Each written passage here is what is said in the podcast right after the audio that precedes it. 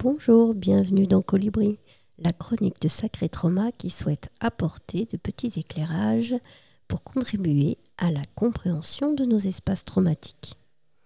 Je suis Nathalie Guette. Je vous propose également à la fin de mes chroniques un petit temps d'expérimentation sophrologique. Alors aujourd'hui, j'ai envie de vous parler des tout petits indicateurs qui révèlent espaces traumatiques. Avez-vous déjà vécu un événement traumatique, traversé une période difficile et bouleversante dans votre vie? Vous êtes peut-être un professionnel en quête d'information et de compréhension. Face au trauma, et ce qui est insurmontable sur le moment, s'ouvre un chemin de reconstruction et d'épanouissement. Bienvenue dans Sacré Trauma, le podcast qui vous aide à retrouver la force, la guérison et la croissance dans les moments les plus difficiles. Des témoignages pour vous inspirer, des interviews et conseils pratiques pour mieux comprendre les étapes de votre parcours, des outils pour vous soutenir. Avec simplicité et profondeur, Sacré Trauma vous offre une nouvelle perspective sur ces événements déterminants de votre vie.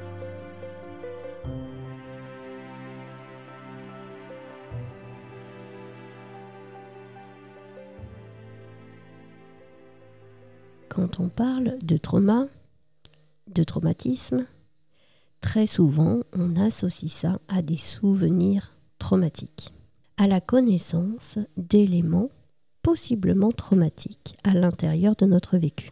Bien sûr, ça peut être euh, des décès, des accidents, des maladies, des hospitalisations, mais aussi euh, des déceptions, des humiliations, des abandons, ou ce genre de choses pas très agréables.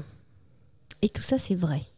Tous nos souvenirs traumatiques bah, constituent possiblement, potentiellement, des espaces traumatiques. Il se trouve qu'il y a aussi des espaces traumatiques qui, ne nous offrent aucun souvenir, pour différentes raisons. Soit qu'ils se soient réalisés dans un vécu trop précoce, dont nous n'avons pas le souvenir. Hein, euh, aucun de nous, je pense, se souvient de sa naissance.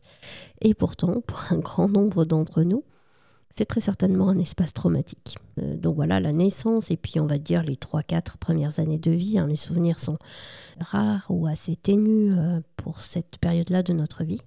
Et du coup, il peut y avoir des espaces traumatiques à ces endroits qui ne nous ont laissé aucun souvenir. Ça, ça peut être la première raison pour laquelle nous n'aurons pas de souvenir. Et puis la seconde raison, ben, c'est ce qu'on appelle l'amnésie traumatique. C'est-à-dire que euh, notre cerveau ne va pas nous conserver un accès de mémoire à ces souvenirs, à ces scènes inconfortables de notre vie. Donc pour plein de raisons, on peut être face à du traumatisme sans en avoir le moindre souvenir. Il y a aussi euh, des contextes euh, dans lesquels les, souvenirs euh, ne sont pas nécessairement toxiques ou douloureux on a intégré en fait des scènes de notre vécu comme étant normales. Alors euh, à quoi ça me fait penser pour, pour que ça soit plus concret euh, Peut-être euh, bah, par exemple peut-être des parents exigeants. Bah, on a gardé ça, voilà, on a le sentiment globalement d'avoir été choyé, aimé, soutenu. cependant, avec des parents exigeants, bah, en effet, ça peut, être, ça peut générer beaucoup de ressources hein, chez l'enfant. Et puis chez un autre enfant, ça peut être particulièrement traumatique. Et ça, euh, on ne sait pas trop, mais en effet, parfois, hein, ça m'est arrivé en tout cas euh, euh, plusieurs fois, d'avoir des gens qui disent non, moi dans mon enfance, tout, tout était bien.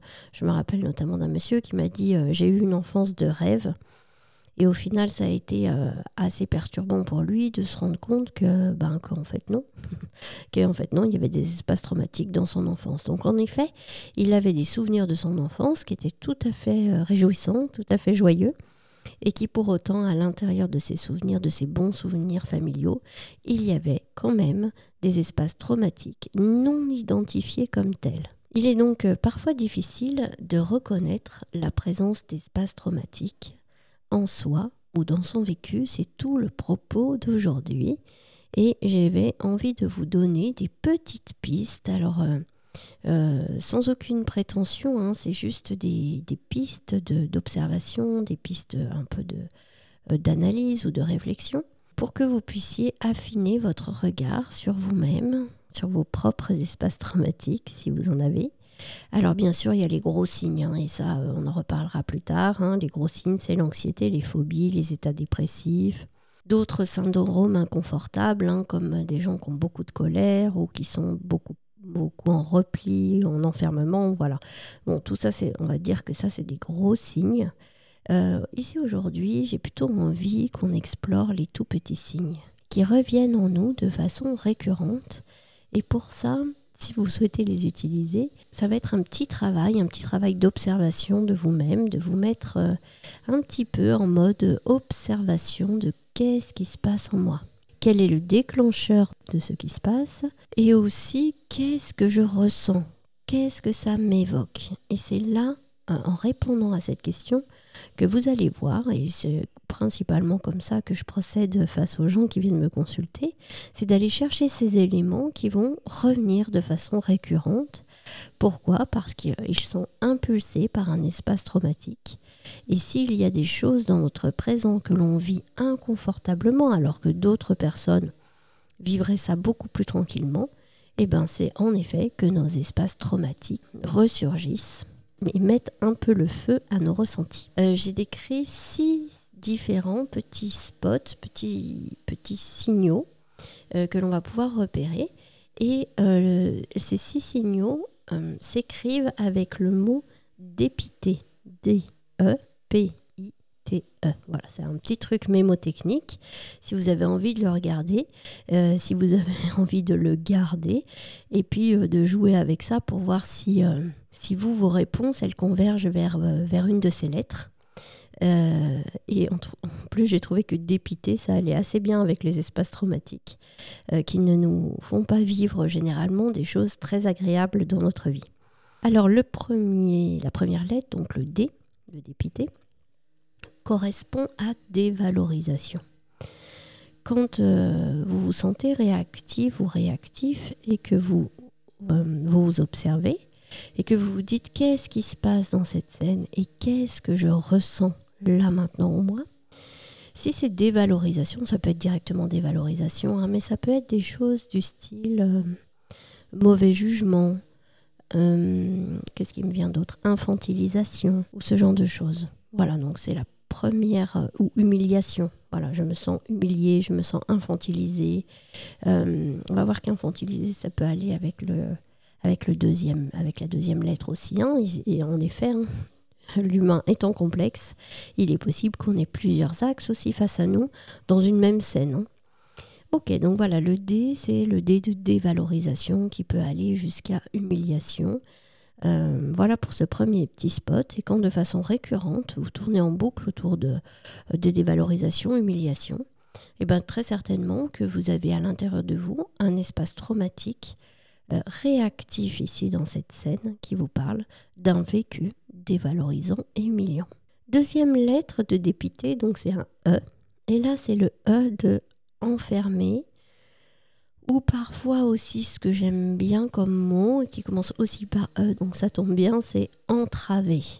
C'est-à-dire que je peux être enfermé, avoir le sentiment d'être enfermé, d'être bloqué, d'être entravé, empêché. Voilà, c'est dans ce registre-là que ça va se jouer. Donc en effet, euh, ça peut évoquer de la prise de pouvoir, du contrôle, de la contrainte ou de l'abus. Euh, donc voilà, on est dans ce, dans ce truc-là, tout ce qui me contraint, qui me bloque, qui m'enferme. Donc c'est le E de enfermer. Et quand vous vous sentez euh, réactif ou réactif euh, sur, bah, sur les scènes de tous les jours et que vous vous dites qu'est-ce qui se passe, qu'est-ce que je ressens en moi, et ben si vous arrivez sur ce truc, c'est comme si je pouvais plus rien faire, j'étais bloqué, j'étais enfermé ou ce genre de choses. Et ben très certainement qu'on est, vous l'avez compris. sur un axe traumatique qui parle d'un vécu dans lequel vous vous êtes senti bloqué, enfermé ou contraint, contrainte. Troisième lettre du mot dépité, c'est le P. Le P euh, ici parle de perdition. Je me sens perdu. Je ne sais plus, je flotte. Alors c'est un état que j'appelle moi dans le why, c'est je sais pas trop, je sais pas trop, c'est flottant, c'est cotonneux, c'est assez absent finalement. voilà, c'est un état où je me sens perdue, je ne sais pas trop ce qu'il faut faire, ce qu'il faut pas faire, je ne sais plus trop ce que je veux, je, je flotte un peu, voilà, c'est dans, cette, dans ce registre-là, le P de perdition. Euh, quatrième lettre, c'est le I. Quatrième lettre de dépité, c'est le I que je relie à injustice. Injustice, généralement, c'est quelque chose qui nous fait tous réagir hein, parce que c'est aussi, euh, pour la plupart d'entre nous, euh, une de nos valeurs fondamentales. Il se trouve aussi que, il se trouve aussi que ça correspond, ça a bien résonné sur des axes traumatiques, des axes traumatiques d'injustice, qui peuvent être parfois très très lourds. Et là, le P et le I perdition et injustice euh, vont se décrire parfois euh, de la même façon avec de l'incompréhension. Quand je suis dans un état de perdition, ben, je suis un peu dans un état d'incompréhension. Et face à, face à une situation d'injustice, ben, là aussi très souvent, euh, je vais, ça, va me mettre dans un état d'incompréhension. Et on entend très très souvent incompréhension, on entend très souvent je comprends pas, euh, je me demande pourquoi, ce genre de choses dans des, sur des axes traumatiques liés à l'injustice. Voilà, c'est juste une petite précision. Cinquième lettre du mot dépité, on est presque à la fin. Cinquième lettre, c'est le T. Il n'est pas très drôle, euh, c'est le T de trahison. Trahison, c'est quelque chose de très très lourd. Rien que d'y penser, d'ailleurs, ça me, ça me fait un petit frisson désagréable. Euh, trahison, en effet, c'est quelque chose. La trahison, c'est des endroits qui vont euh, générer des espaces traumatiques potentiellement lourds. Et quand vous vivez des situations de votre vie professionnelle, de votre vie sociale, et que vous ressentez un malaise qui vous relie à trahison, alors que, je précise, alors que d'autres personnes ne l'auraient pas perçu de cette façon-là. Quand vous l'expliquez à certaines personnes, elles ne vous font pas le même reflet de trahison. Elles peuvent dire oui, c'est vrai que c'est pas sympa, euh, oui, c'est pas très cool, euh, bah oui, tu comprends, mais lui ou elle, ceci, cela. Et que vous, vous, sentez que trahison, c'est très fort à l'intérieur de vous dans ce contexte. Euh, ben, finalement, il y a fort à parier que, que ça vienne faire une réplique, une réplique traumatique dans le registre de la trahison très intéressant euh, à explorer. Dernière lettre enfin, euh, du mot dépité. Alors là, c'est vraiment parce qu'il fallait que je finisse par un E et j'ai écrit ça comme ça, et c'est esselé. Euh, mais finalement, ça m'aurait mieux arrangé d'écrire dépiti pour finir par isolement, parce que c'est plutôt ce que je voulais dire. Donc c'est cet état de, de solitude. Je me sens seule, je me sens isolée. Ça peut aller jusqu'à euh, je suis insignifiant, insignifiante. Euh, sous-entendu, je ne suis pas important ou importante.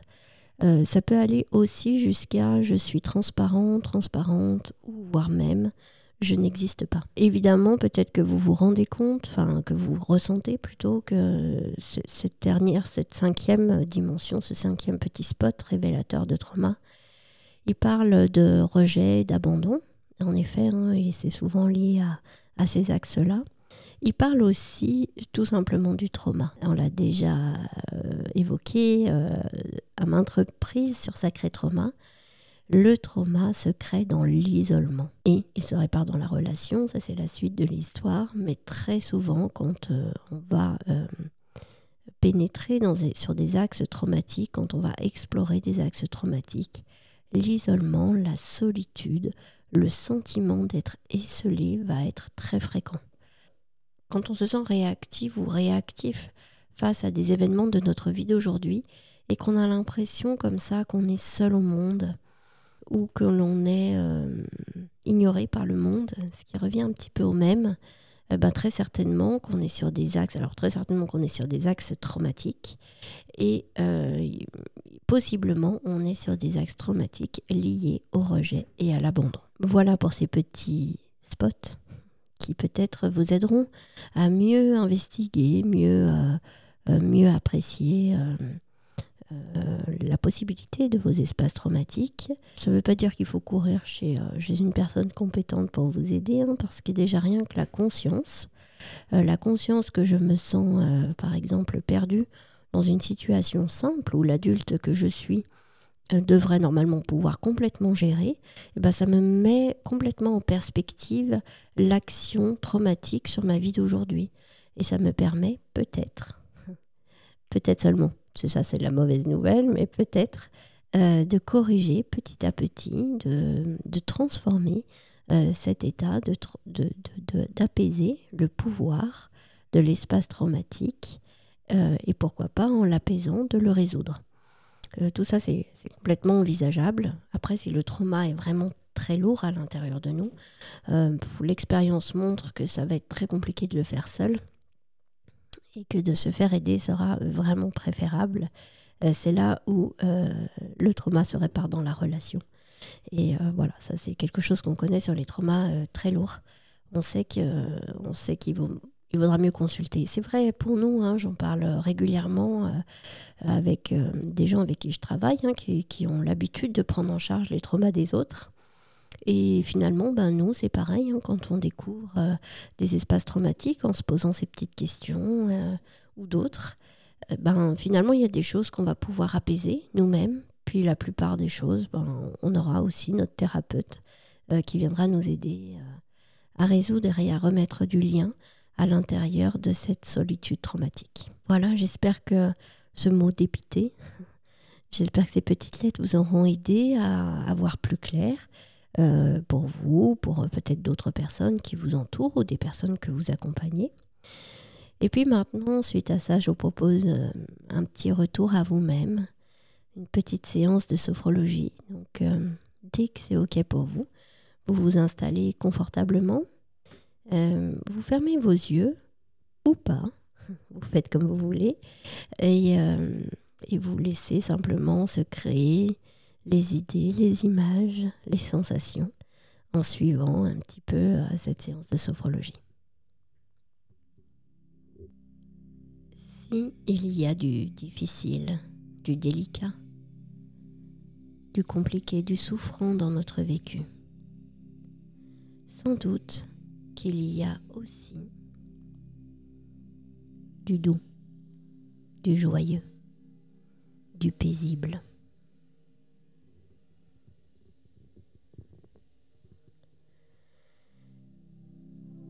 Si notre passé a provoqué chez nous des inconforts ou des dysfonctionnements réactifs, il a sans doute aussi laissé de douces empreintes.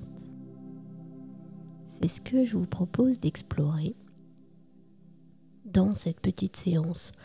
En tout cas, de, de, ramener, de ranimer, de raviver une de ces petites empreintes douces, tranquilles ou joyeuses de votre vécu. Tranquillement, en allongeant votre respiration, je vous propose de laisser votre corps se poser. Sur chaque expiration, relâchez les muscles,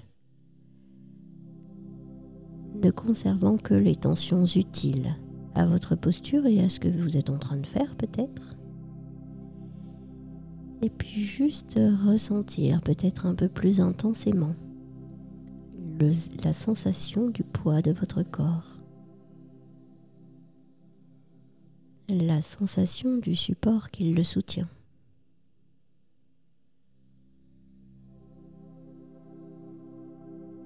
Conscience que vous êtes là, que vous êtes posé.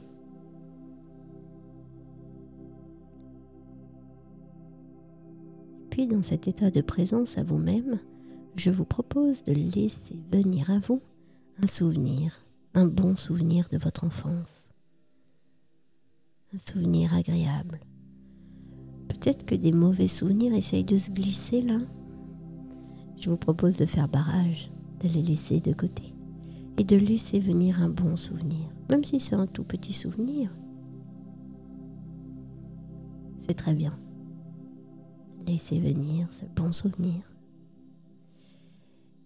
Et je vous propose que nous y plongions maintenant. Rejoignez cet endroit. Rejoignez cette époque remettez-vous à l'intérieur de vous-même ou dans l'observation de cette scène. Visualisez le décor dans lequel elle se déroule, tous les éléments du décor, peut-être euh, du mobilier, peut-être d'autres éléments. Percevez les formes, les matières, les couleurs. Prenez le temps. Prenez le temps même si possible de ramener des détails, des petites choses de ce moment.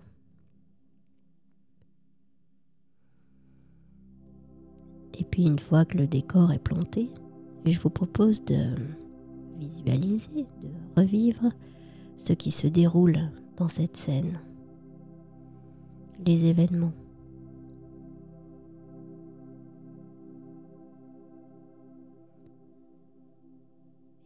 Une fois que le décor est planté, je vous propose de visualiser les gens qui se trouvent, les personnes qui se trouvent également dans cette scène. S'il y en a, bien sûr.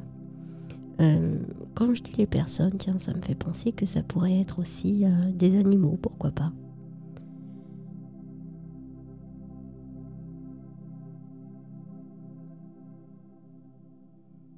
Ensuite, je vous propose de laisser venir tout le déroulé de cette scène, de ce souvenir agréable. Laissez défiler le souvenir, tout ce qui s'y passe. Ce que vous faites, c'est vous faites quelque chose, ce que les autres font, c'est ils font quelque chose. Laissez dérouler ce qui se passe dans cette scène.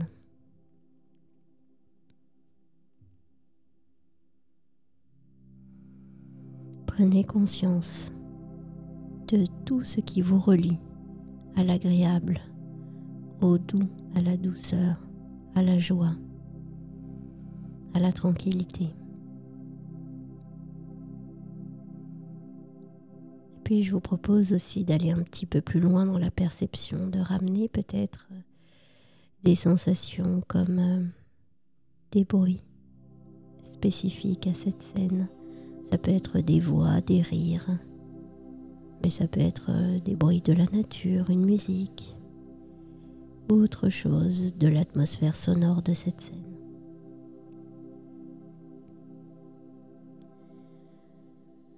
De la même façon, peut-être des odeurs ou des goûts si vous êtes en train de manger euh, quelque chose, des sensations gustatives des sensations olfactives. Peut-être que une odeur prédomine peut-être que plusieurs odeurs se mêlent s'entrecroisent.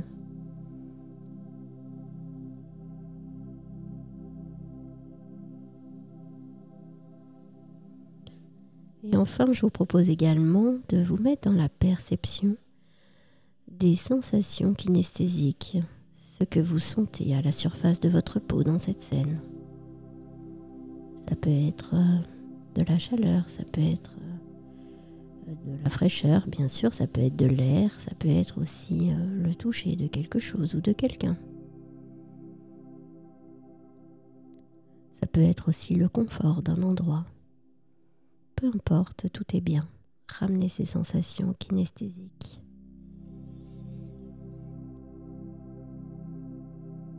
Et puis je vous propose de prendre un petit peu de hauteur par rapport à ce souvenir agréable un peu comme si vous le regardiez de plus loin en en gardant tous les détails pour en créer tout un contexte global et globalement positif, globalement agréable.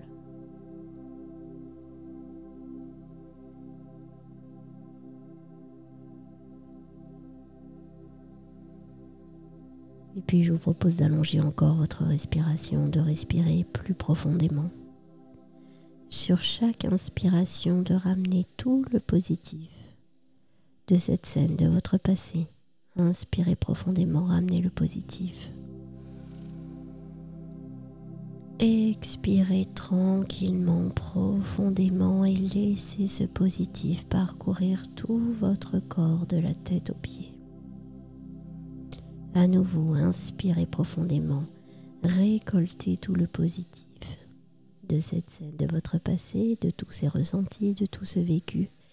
Expirez tranquillement et laissez ce positif se réinscrire à l'intérieur de vous, un peu comme si il pouvait se glisser dans tous vos organes, dans toutes vos cellules. Inspirez profondément. Ramenez le positif. Expirez tranquillement. Ressentez ce positif à l'intérieur de vous maintenant.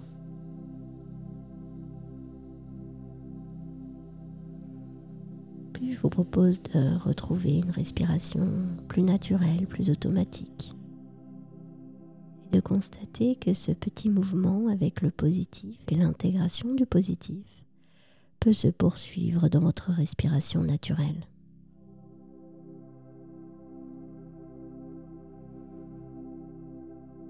petit à petit, vous allez vous reconnecter à votre réalité du moment, surtout si vous aviez fermé les yeux. Je vous propose juste de rester avec ce positif, de l'emmener là où vous allez aujourd'hui, peut-être là où vous allez cette semaine, là où vous allez ce mois-ci, de garder ce positif, cette empreinte positive avec vous, parce que si notre vécu nous a offert du pénible, du délicat, certainement aussi qu'il nous a offert du bon et du doux.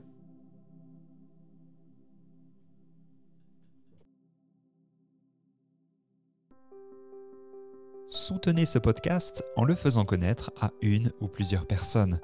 Ajoutez quelques étoiles, un pouce en l'air, un commentaire permettra sa diffusion auprès du plus grand nombre. Retrouvez également l'ensemble des épisodes sur sacré-traumapodcast.com.